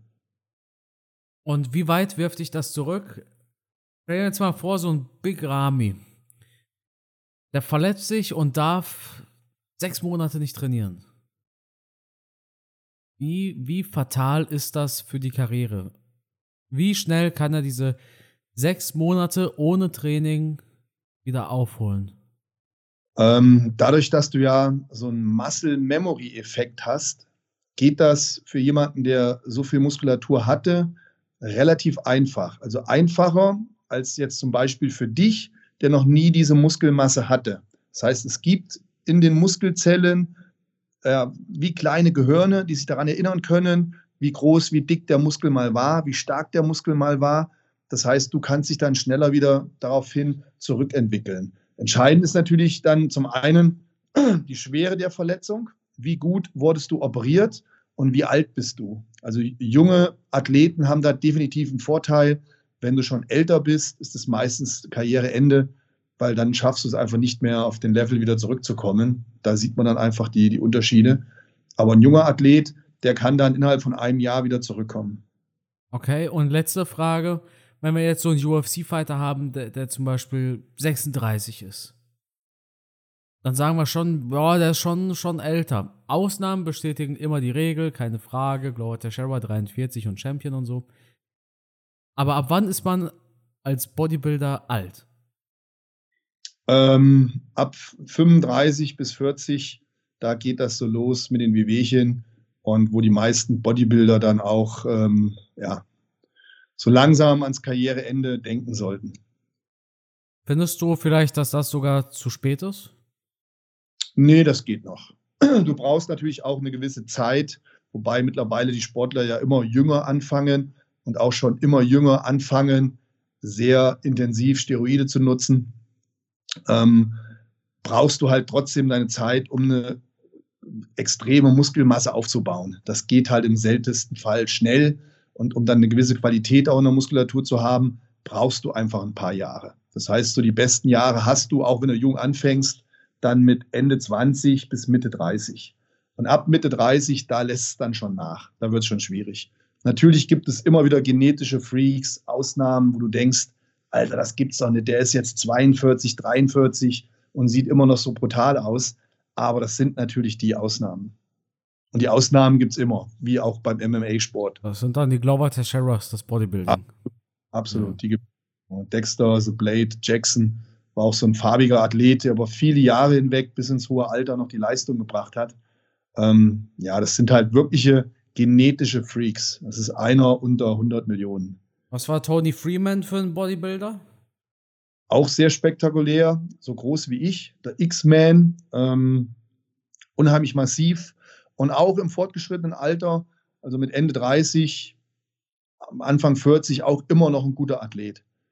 Hat es nicht ganz nach vorne geschafft, aber durchaus beeindruckend durch seine Körpergröße halt. So groß wie ich, ungefähr 1,88 rum, das sieht natürlich dann schon extrem beeindruckend aus, wenn er vor dir steht. Und er hat nochmal locker 10 Kilo mehr Muskelmasse gehabt als ich in meinen besten Zeiten. Ja, ich sehe hier gerade, äh, ich frage du nach Tony Freeman, weil du ihn ja gerne mal verwechselst mit Tony Ferguson. Ja, ja. Weil vom Körper her könnte man die auch schnell verwechseln, sag ich dir ehrlich. ja, krass, ja. Ist es ein Nachteil, groß zu sein? Wenn, wenn wir jetzt ja. wirklich von so einer offenen. Kann, darf ich mal raten, warum? Du kannst gerne raten, ja. Ich persönlich, ich, ich sehe gerade so ein Foto vom Tony Freeman, ne? Ja. Was mir da zum Beispiel auffällt, ist, dass, also ich habe jetzt keine Ahnung, wie diese Muskeln anatomisch heißen, ne? Ja. Aber äh, diese, diese äh, Rückenflügel, sage ich mal einfach, Latissimus, wie auch immer, ja, ja, Dass, dass der Bauch davor so lang ist. Du hast einen relativ, also hier dieser Tony Freeman hat einen relativ langen Bauch Mhm. Ist und, bei mir aber genauso gewesen. Der Latissimus setzt relativ hoch an. Genau. Ist ein bisschen Geschmackssache. Den einen gefällt das, den anderen nicht.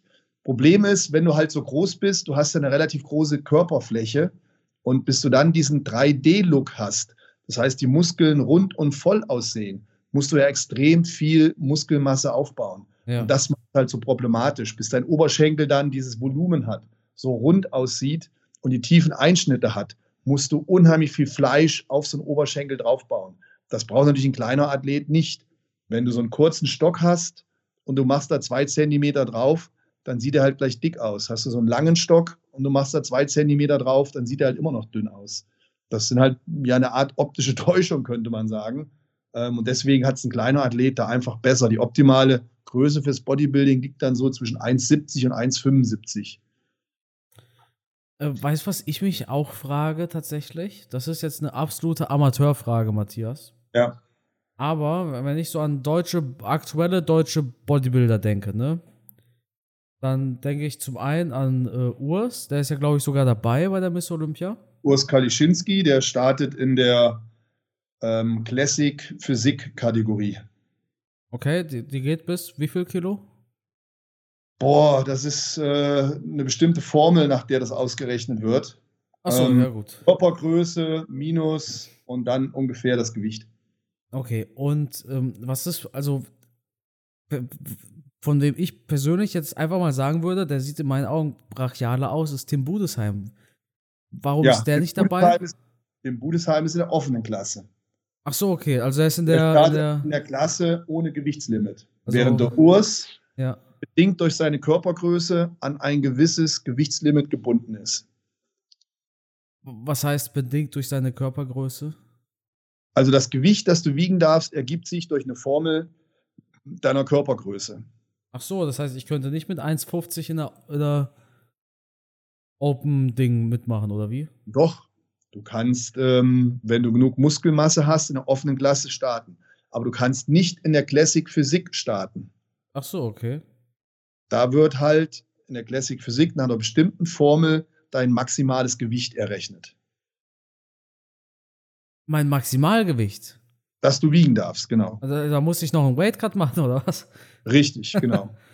ja. Also ja. ich glaube, austrocknen müssen sich wahrscheinlich alle, oder? Weil dann die machen, sieht man. Die müssen teilweise Gewicht machen, um in diese Klasse reinzukommen, ja. Okay.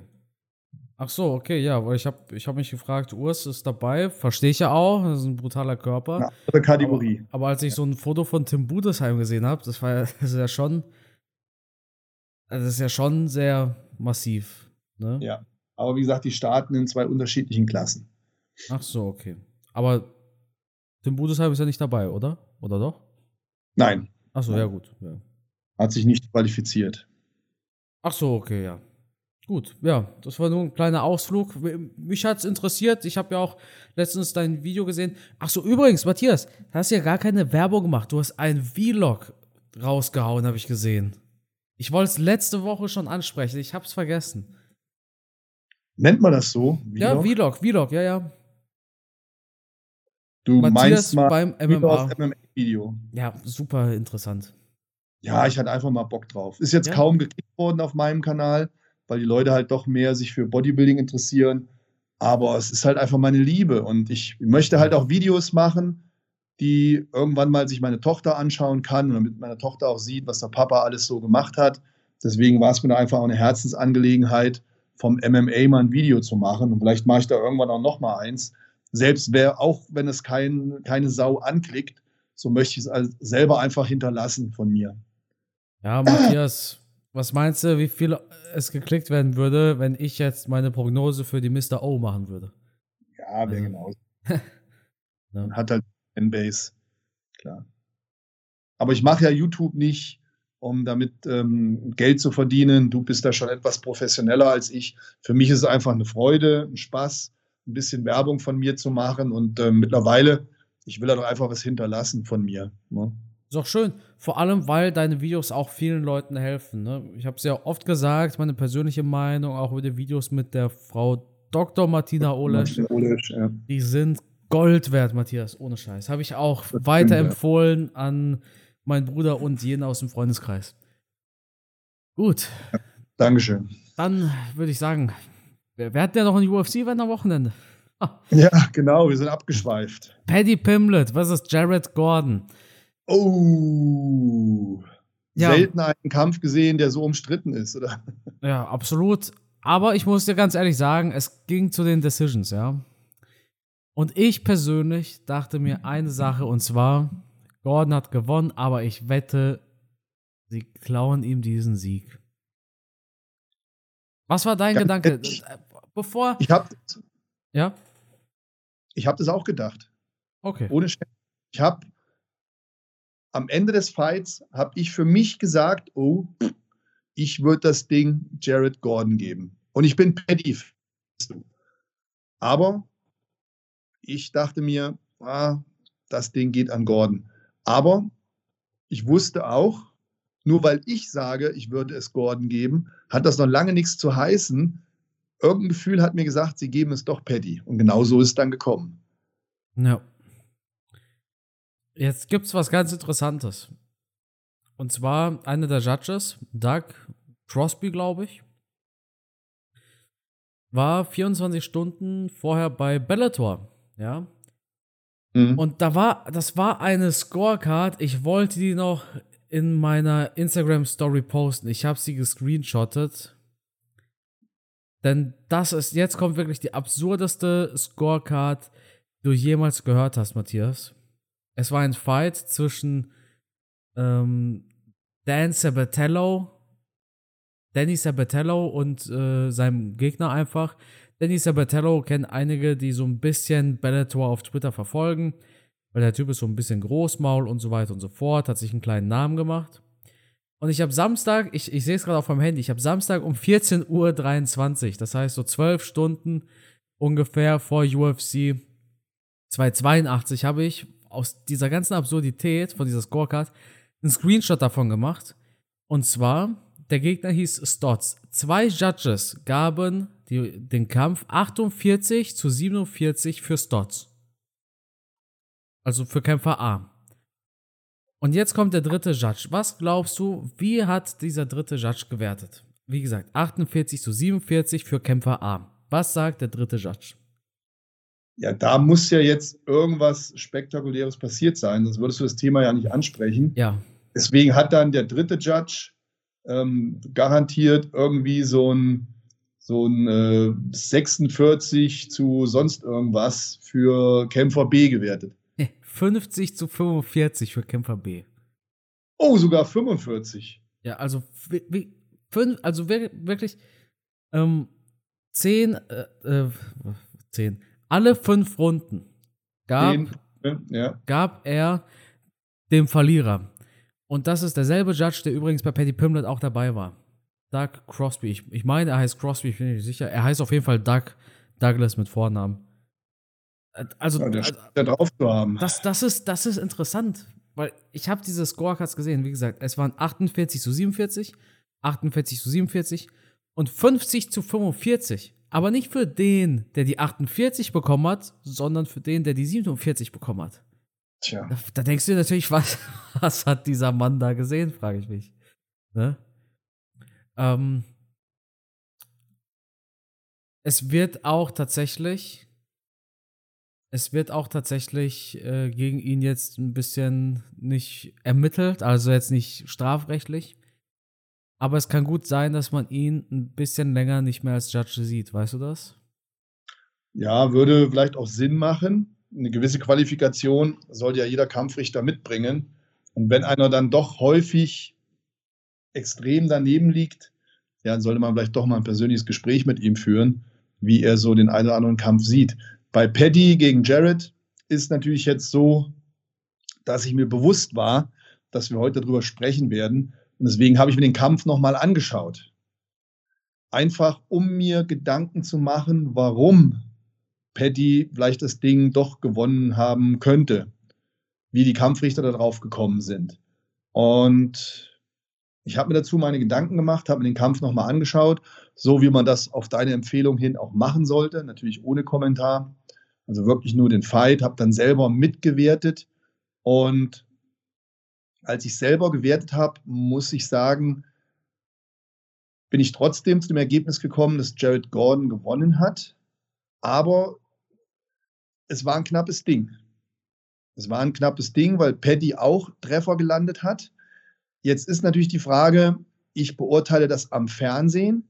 Wie sieht das der Kampfrichter direkt am Cage? Das ist nochmal ein ganz anderer Blickwinkel als wir, die da am Fernseher sitzen, die die Atmosphäre nicht so direkt mitbekommen. Man muss bedenken, wenn du da jetzt in der Halle drin bist und die Zuschauer auf der Seite von einem Patty sind und dann jede Aktion und jeder Schlag da mit Gebrüll und Jubeln untermalt wird, gefeiert wird, dann neigst du vielleicht auch dazu, den einen oder anderen Treffer zu werten,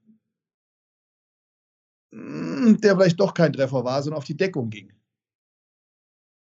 Ne, du bist halt dann mitgerissen mit dem Publikum und als Kampfrichter denkst dann, oh, das war doch getroffen. In Wirklichkeit ging es auf die Deckung. Das heißt, du bist dann auch nicht ganz gefeit vor dem, vor dem Hype. Du solltest das natürlich sein, absolut neutral. Aber wie kann man schon neutral sein als Kampfrichter, wenn man das ganze Geschehen drumherum die ganze Zeit mitbekommt? Also Neutralität dazu behalten, ist unheimlich schwierig. Selbst wenn du zu dir sagst als Kampfrichter, ich will neutral bleiben kannst es ja trotzdem nicht, weil du ja seit Tagen zugehämmert wirst mit Paddy Pimplet und weil du ja da sitzt und das Publikum dementsprechend mitgeht. Das heißt, es macht es dann vom Werten her nochmal etwas schwieriger. Ja, das sollte so nicht sein, aber wir müssen immer dran denken, das sind auch Menschen, die da sitzen. Ich möchte die Kampfrichter da schon ein bisschen in Schutz nehmen. Und dann hat Paddy natürlich auch seine Aktionen gehabt. Er hat auch seine Treffer gehabt, selbst als er am Boden war und Jared in der Oberlage war, hat Paddy von unten einen brutalen Ellenbogenstoß gemacht, hat damit den Kopf geöffnet, ähm, hatte also auch Schaden angerichtet aus der Bodenlage. Das heißt, er hat durchaus seine Momente gehabt. Robbery ist immer ein großes Wort, kann man natürlich in dem Falle sagen, ne? aber ja, so, so ein bisschen kann ich es verstehen, ähm, warum die Kampfrichter ihm den Sieg gegeben haben, auch wenn ich es für einen Fehler halte. Ich muss zugeben, er hat mich als Fan verloren. An welcher Stelle? Ah, ein bisschen schon bei dieser Helwani-Thematik. Boah, ja, da habe ich jetzt nicht drüber nachgedacht. Ja, ja diese Helwani-Thematik und dann, und dann, wie geht man mit so einem Ergebnis um? Ja, und er sagt, ja, leck mein Arschloch, wenn du denkst, dass ich nicht gewonnen habe, so. Meine Güte, dann hast du im Main mhm. Event einen Polen, ja, der, der gar nicht sauer drüber ja, ist und dann sagt. Dazu. Ja. Ja, erst du, erst du, Entschuldigung. Der, der, der eigentlich öffentlich sagt, hey, ich habe jetzt nicht das Gefühl, dass ich verloren habe, aber ich habe auch nicht das Gefühl, dass ich gewonnen habe. Weißt du, also Pe Ja, Blachowicz hat ja sogar gesagt, gebt, gebt ihm den Gürtel, oder? Habe ich das falsch ja, verstanden? Ja, ja, ja, klar. Aber weißt du, ja, das, das ist der Unterschied zwischen Paddy und Sean O'Malley, ja. Oder halt auch zwischen Paddy und Jan. Ich, ich mag das nicht, ich finde das nicht gut und ähm, ja, bin ich, war, voll ich, bei ich war auch ein bisschen, ich, ich muss ja sagen, ich war ein bisschen genervt ist von dieser auch nicht, ist auch nicht mein Stil. Ist auch nicht mein Stil, wie ich Interviews geben würde, aber auch an der Stelle will ich eine Lanze brechen. Ich stelle mich jetzt mal als Anwalt von Paddy hin. Ähm, direkt nach dem Kampf kann man halt auch schon mal Blödsinn reden. Wenn du da voller Euphorie bist und gehypt bist und so ein Ding da gerade gewonnen hast. Ich will nur mal eine Geschichte erzählen, dass man das vielleicht ein klein bisschen. Er sieht sich ja als Sieger. Und für ihn war das ja auch deutlich Sieger. Ne? Gab ja da, Joe Rogan sagt ja, oh, knappes Ding. Und er sagte, nö, war nicht knapp. Ja. Wo ich mir auch gedacht habe, äh, Moment mal, tut dir die Backe nicht mehr weh oder was? Ähm, nur eine Geschichte. Ich habe mal einen Fight gehabt und den, den habe ich gewonnen. Ähm, und ich, ich hatte irgendwie das Gefühl, ich habe super toll gekämpft. Und dann komme ich in meine Ecke und mein Trainer sagt zu mir, das war ja wohl nix. Und ich denke, wie, es war nix. Er erzählt er mir da, ich hätte scheiße gekämpft, obwohl ich das Ding gewonnen habe. Ja. Und ich hatte aber das Gefühl, nein, ich habe alles richtig gemacht. Ich hatte meinen Gegner an Seilen gestellt, habe den eingedeckt mit Schlägen und dann irgendwann ist er weggeknickt und war halt K.O. und ich hatte das Ding gewonnen. Und mein Trainer war unzufrieden. Und ich konnte es nachvollziehen. Ich war der vollen Überzeugung, ich habe gerade einen geilen Fight geliefert. Dann habe ich mir das Ding nachher auf Video angeschaut. und dachte mir, Alter, wie sieht das denn aus? Völlig unkontrolliert da draufgeschlagen, zig Hände auf die Deckung, technisch unsauber, meine eigene Deckung vernachlässigt, hängen gelassen. Also es sah elend aus wie ein Anfänger. Und ich habe dann verstanden, was mein, mein Trainer mir da vermitteln wollte. Und trotzdem hatte ich nach dem Kampf das Gefühl, ich hätte ein super Ding geleistet. Und als ich mich nachher auf Video gesehen habe, war ich selber erschrocken, wie mittelmäßig bis schlecht ich war und dass ich nur Glück hatte, dass ich das Ding gewonnen hatte. Ja, also interessant. So Momente gibt es halt auch als Kämpfer, dass du ein völlig falsches Bild von dem hast, was du gerade geleistet hast. Ja. Ich habe das in dem Moment gehabt. Ich, mir sind die Augen erst aufgegangen, als ich dann den Kampf auf Video gesehen habe und habe mir dann gedacht, scheiße, was hast du da gemacht? Wie sieht das denn aus? Wie ein Anfänger da die Fauststöße gemacht, wie ein Kirmesboxer mit brachialer Gewalt. Hauptsache, der geht irgendwie K.O. Aber das war, das war einfach nicht gut. Und glücklich, dass ich dann gewonnen habe, dass ich da irgendwann ist da meine Hand durchgegangen. Aber naja. Und so glücklich hätte ich auch gewonnen. Aber er ist der Meinung, ne, das war super. Siehst du denn in Paddy einen Top-10-Kämpfer? Ehrlich gesagt, nein. Ich auch nicht. Wenn ich, wenn ich sehe, wie viel Fehler der gemacht hat und was der für Dinger genommen hat von Jared Gordon, der ja auch körperlich jetzt kleiner und ja, schwächer aussah. Ne? Ja. Ähm, boah, wenn er dagegen einen kommt, der ein bisschen mehr Bums hat und der körperlich ihm gleichwertig ist, also zum Beispiel ein Toburia, ähm, gut, das ist jetzt eine andere Gewichtsklasse, aber ja, nee, ich, ich sehe da keine Zukunft. Er hat viel zu viel genommen, er geht ein zu hohes Risiko ein. Ich sehe da auch noch teilweise viele Fehler, die er im Striking macht. Ähm, das wird langfristig nicht funktionieren. Kann ich mir nicht vorstellen. Und er hat ja schon mit Glück nur diesen Kampf gewonnen. Ja. Springen wir rüber ab in das Main Event. Jan Blachowitz gegen Magomed Ankalaev. Ich dachte mir anfangs, meine Güte, was macht Ankalaev da? Warum ringt dieser Mann nicht? Ich hau noch eine Prognose raus. Im Titel steht, das wird nicht knapp. Ich bin auch ehrlich, ich dachte, der ganze Kampf sieht aus wie die vierte und fünfte Runde. Ankalaev wollte aber wahrscheinlich den Fans was beweisen oder sowas. Ich weiß es nicht, ich kann es mir vorstellen. Dann hat Jan Blachowitz den Fuß oder das Bein von Ankalaev auseinandergenommen, wirklich mit diesen Kicks. Und dann schien sich zuerst das Blatt zu wenden. Dann war Blachowitz immer im Vorwärtsgang. Dann hatte ich das Gefühl, Ankalaev gibt jetzt nochmal mehr Druck, damit Blachowitz gar nicht mehr zu diesen Leg Kicks kommt und dann ist er rüber auf das Ground Game. Wie siehst du es? Sehr schön wiedergegeben. Ähm, ja, dem gibt es nichts hinzuzufügen. Bis hierhin hast du alles vollkommen richtig gesagt. Matthias, wie hast du das Ergebnis gesehen? Als es zu den Scorecards kam, wen hast du als Sieger, als neuen Champion gesehen? Ich habe ganz klar in dem Moment als Sieger keinen von beiden gesehen. Ich hätte, ich habe auf dem Sofa gesessen, habe mir gedacht, oh, das wäre eigentlich ein schönes Unentschieden. Aber Ach, echt? Ja, das wäre für mich.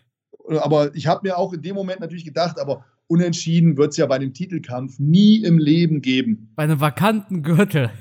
nie im Leben wird es sowas geben. Aber ja. ich habe da gesessen und habe so gedacht, oh, eigentlich haben mir beide ganz gut gefallen. So vom Gefühl her wenn ich jetzt werten müsste, ich würde einen Unentschieden geben. Habe ich so dumm, dusselig zu mir selbst vom Fernseher gesagt. Und in dem Moment geben die Unentschieden. Da habe ich gedacht, Alter, ihr, was bist du denn ne, für ein Hellseher? Also Lotto direkt ausgefüllt, oder? Ja, hätte ich machen sollen. Ja. Normalerweise liege ich ja immer falsch bei, bei Titelkämpfen. Ähm, aber nach den fünf Runden war das für mich ein ganz klares Unentschieden. Tut mir leid. Ich habe mitgewertet, ich habe auf dem Sofa gesessen und habe mir so gedacht, Ne, erste Runde 10-9 Blachowitsch. Zweite Runde äh, 10-9 Blachowitsch. Dritte Runde 10-9 Blachowitsch. Vierte Runde habe ich mir gedacht, ähm, ja, 10-9 Ankalaev. Ja, und die letzte Runde, ey, das ist eine 10-8, hätte ich gegeben. So habe ich wirklich gedacht. Ja. Ja, ist ein Unentschieden, denke ich mir. Ja, hm. Naja, wird aber so nicht kommen, dachte ich mir. Und bums, genauso ist es gekommen. Also natürlich eine geringe Chance, dass ich mal richtig liege. Aber es war tatsächlich so. Ich habe wirklich vom Gefühl her beiden den Titel gegönnt und habe da wirklich unentschieden gesehen. Ich sag dir ganz ehrlich, als die Punkte verlesen worden sind, hatte ich das Video schon fertig. Und hat's wen als Champion? Ankalaev. Oh. ja, Tatsache. Ich habe es fertig gemacht und dann, ich habe jetzt zwei Bildschirme. Auf der einen Seite vom Bildschirm habe ich diese Audiospur gehabt, auf der ich gerade aufnehme. Auf der anderen Seite hatte ich natürlich noch einen Blick auf meinem Bildschirm. Und dann habe ich gesehen, der Referee hebt gerade beide Arme hoch. Es war ein Unentschieden. Aber welche Runden hast du denn da an Ankalaev gegeben? Die letzten. Die letzten aber drei? auch, Ja, aber auch die, die erste. Die erste und die letzten zwei. Die dritte, das war das nicht die, in denen Ankalaevs Bein komplett weggeknickt ist? Ja. Ja, nee, die, die kannst du ihm gar nicht geben, in meinen Augen. Also umstritten wäre dann eher meiner Meinung nach die erste. Die zweite und dritte hatte ich relativ sicher an Jan. Ja, ja, genau. Könnte man vielleicht doch noch über die erste Runde diskutieren. Das Problem ist, ich hatte auch die erste Runde nur halbherzig hingeguckt, sag ich dir ehrlich, weil ich so beschäftigt war mit den Paddy-Leuten. Weil mein Instagram ist ja explodiert, weißt du? Mhm. Und ähm, den Teil der ersten Runde, wo ich hingeguckt habe, sah ich halt Ankalaev vorne. Deshalb hätte ich persönlich gedacht, Ankalaev super dominant, auch zum Schluss. Aber am Ende des Tages sollte es nicht sein. Was hältst du eigentlich davon, dass die UFC zehn Minuten später gesagt hat, Gürtel vakant, alles klar. Januar, Glover Teixeira gegen Jamal Hill. Ja, erstmal war ich echt überrascht, dass die so schnell sowas bekannt geben. Und dann hat es natürlich in meinem Kopf gerattert und geknattert, weil ich mir Gedanken gemacht habe, warum treffen die so schnell so eine Entscheidung? Ähm, hat denen das so in die Suppe gespuckt, dass Ankalaev im, im Interview nach dem Kampf gesagt hat, gut, muss man jetzt natürlich, da wurde jetzt auch schon wieder diskutiert, der Dolmetscher hätte es falsch rübergebracht, dass er gesagt hat, hier, ich habe keinen Bock mehr auf die UFC, so nach dem Motto, dass das eine Kurzschlussreaktion war von der UFC, dass die gesagt haben, jetzt wollen wir einen Titelfight mit einem anderen. Ähm, oder dass die im Vorfeld äh, einfach schon Zugzwang hatten, dass sie für Brasilien noch irgendwas Spektakuläres an Titelfight brauchen. Das denke ich eher. Figueiredo gegen Moreno als Main Event. Er zieht keinen. Burns als Co-Main gegen Neil Magny. Zieht keinen. Da, da, so Das ist nicht böse, Carsten. Nicht Ja. böse. Das sind super Fighter. Ich liebe, ich liebe Burns. Und auch als Fan Moreno gegen Figueredo. Aber die haben halt schon dreimal gekämpft. Und die meisten Fans haben da keinen Bock drauf, sich das vierte Mal anzuschauen. Ja. Das sind so Freaks wie wir, die sagen, oh geil, die kämpfen das vierte Mal, spannend. ja, und Aber dann, meine Fans haben, Ja. glaube ich, da keinen Bock drauf, weil die sich sagen, oh, schon wieder die.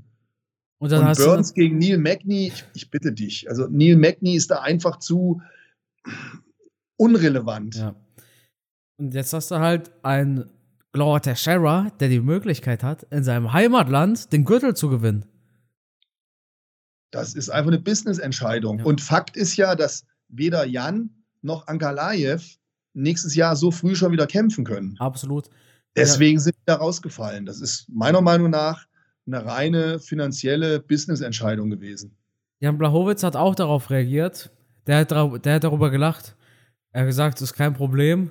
Ich wäre im Januar ja eh nicht bereit und hat gelacht. Ja, hat er, hat er recht. Weißt du? Die einzige richtige Reaktion zu sagen, ja, ohne ist mir doch scheißegal, weil ein halbes Jahr später hole ich mir den Titel gegen einen von beiden. Das würde sich denken. Ja. Spannend. Also, ich denke auch, unentschieden war fair. Ja, also es war, es war jetzt nicht so unfair wie bei Paddy Pimblett, aber ich sag dir auch ehrlich, bei Paddy, das trübt ein bisschen mein Urteilsvermögen, dass ich schon so ein bisschen genervt von ihm war, ja. Wenn ich hier diese 100 Perücken sehe, ja, in der Arena, ich, ich weiß nicht warum, ob ich zu müde war oder was auch immer, aber ich war einfach ein bisschen genervt von dieser Paddy Pimblett Show, ja ich bin ja eigentlich der, der diese Show liebt. Ich bin ja, ich bin ja mit Wrestling quasi aufgewachsen, also mit WWE. Hier 2005 auf DSF und so, SmackDown immer, ne? Ich mag diese Show, dieses Entertainment. Aber ich weiß nicht, warum ich war von Paddy genervt. Aber gut. Ja, er polarisiert. Er Ja, das polarisiert. stimmt. Auf der anderen Seite ich fand sein Interview nach dem Kampf scheiße, bin ich ganz ehrlich, wie er da Joe Rogan in den Arm nimmt und sich feiern lässt, ja. als hätte er gerade einen Titel geholt. Booster Hype Train? Ja. Hat, mich, hat mich nicht begeistert. Ich habe dann aber Backstage-Aufnahmen gesehen, wo Jared Gordon da hingegangen ist, mit dem gequatscht hat und gesagt hat, ey, danke. Da war er wieder irgendwie total sympathisch. Auch mit dem Team von denen gesprochen und so. Das fand ich dann wieder ganz toll. Ähm, schwieriger Typ. Boah, ich, ich weiß nicht, ob ich mit ihm auskommen würde. Ich weiß nicht, ob ich mit ihm einen Podcast machen könnte. Aber ja, mein Gott, wer, wer ist ohne Fehler? Ne? Meine absolut. Mutter hat immer gesagt, muss die Menschen nehmen, wie sie sind. Keiner ist perfekt. Ja. Auf der anderen Seite, er hat einen Charakter, er polarisiert, er ist einer, den wir sehen wollen. Und wenn der das nächste Mal kämpft, werden wir wieder volle Bolle gespannt sein, wollen den kämpfen sehen. Ja, Entweder klar doch. Sehen wollen wir aufs Maul kriegt oder ne, wir wollen es sehen. Also, ja, klar, absolut. absolut. Der Einschaltfaktor der ist definitiv da. Und jetzt noch mehr als vielleicht vor dem Kampf. Also ja. ich kann mir schon vorstellen, wenn der das nächste Mal in den Käfig geht, da brennt die Luft und da werden die Einschaltquoten hochgehen. Gudi, Matthias, wir haben noch eine kommende UFC Fight Night, die letzte UFC Fight uh. Night, das letzte UFC-Event des Jahres. Ich freue mich tatsächlich drauf, dass es das letzte ist. Denn weißt du, was danach kommt? Der klassische, erstens Runde 5 Jahresrückblick, aber eine meiner Lieblingsdinge mit dir, Matthias, ist, wer wird Ende des Jahres der Champion sein, ja? Ich weiß gar nicht mehr, was wir für dieses Jahr vorausgesagt haben. Ich kram die alten Episoden raus und ich, ich bin mir sicher, ich raus. Ich bin mir sicher, dass ich definitiv nichts richtig hatte. Ja, gut, ich meine, ich glaube, Charles, ich glaube, du hast gar nicht mal Charles genannt, weißt du das? Ich weiß es gar nicht. Ich glaube, du hast sogar Makachev gesagt. Aber egal. Sein, wir, wir, wir, werden diese Episoden auskramen, ja.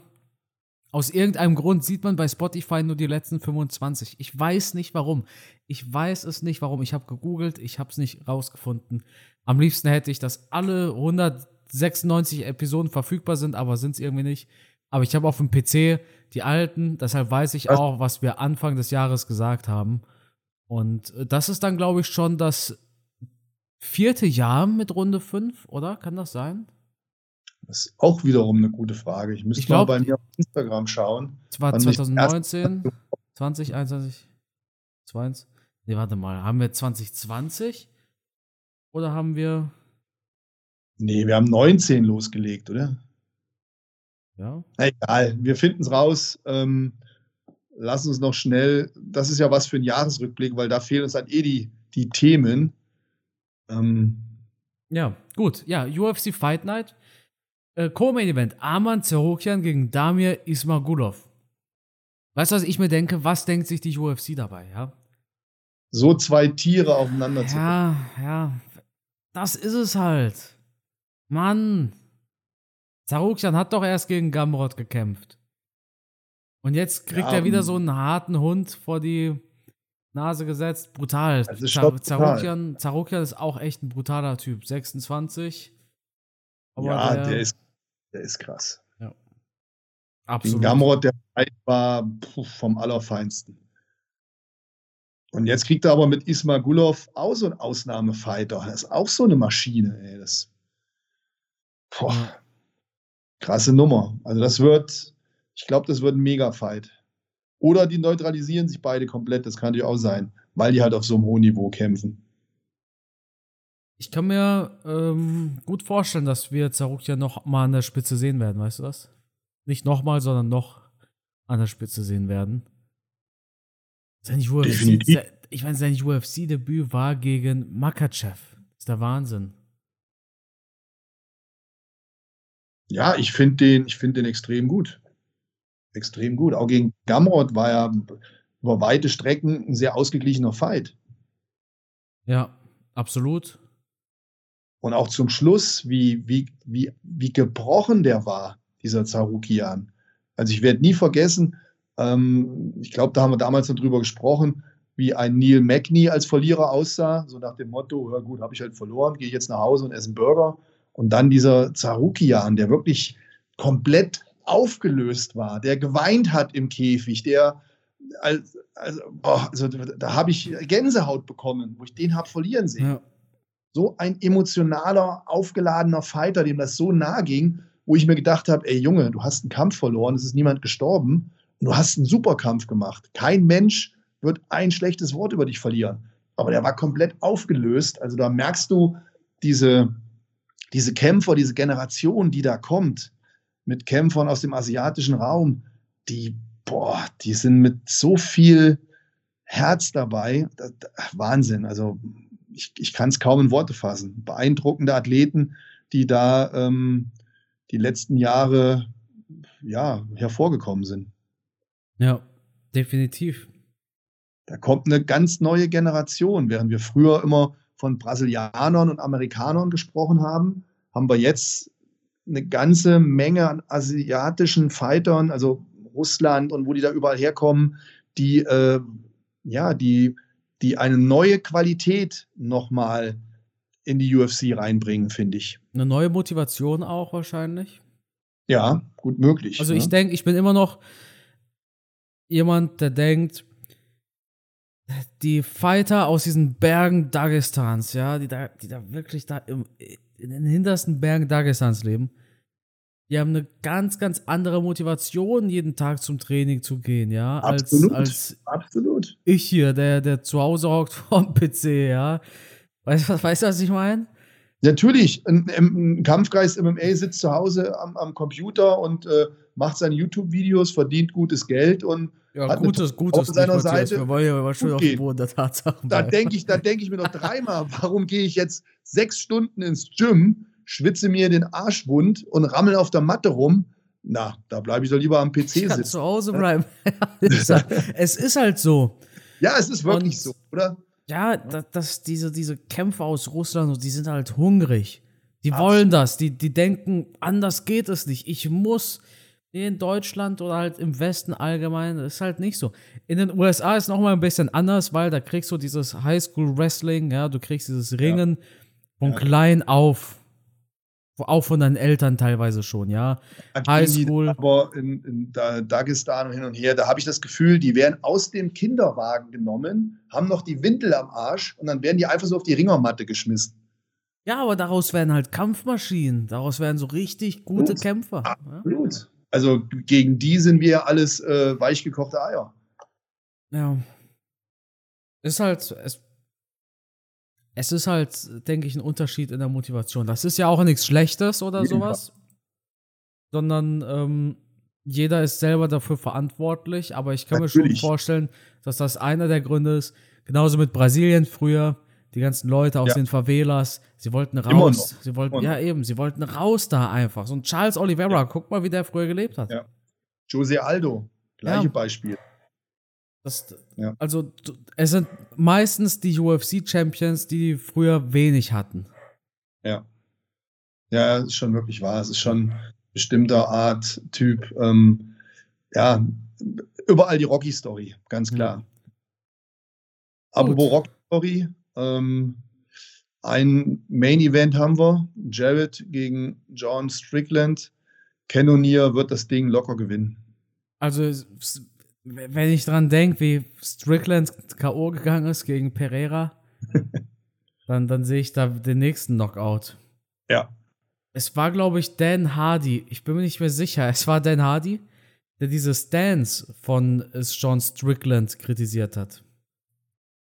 Das heißt, wie Sean Strickland seine Hände hebt. Ja. Wie er, wie er sie positioniert. Denn Hardy hat sie die Cocksucker Stance genannt und so bringt er das seinen Schülern bei, damit sie keiner nachmacht. Hm. Wenn du, wenn du siehst, wie Sean Strickland kämpft, oder wie er, wie er stand, besser gesagt, gegen Pereira. Sehe ich jedes Mal ein, wo ich denke, der geht gleich K.O dann siehst du, was Dan Hardy mit der sogenannten Cocksucker Stance gemeint hat. Mhm. Ja, gut. ja, ich sehe jetzt die Leute googeln. Sean Strickland vs. Alex Pereira. Sie wollen sehen, was dieses, was das ist. Was ebenfalls ganz interessant ist, ist äh, Drew Dober gegen Bobby Green. Bobby Ja. Green hatte zuletzt gegen die USADA verloren und davor gegen Islam Makachev.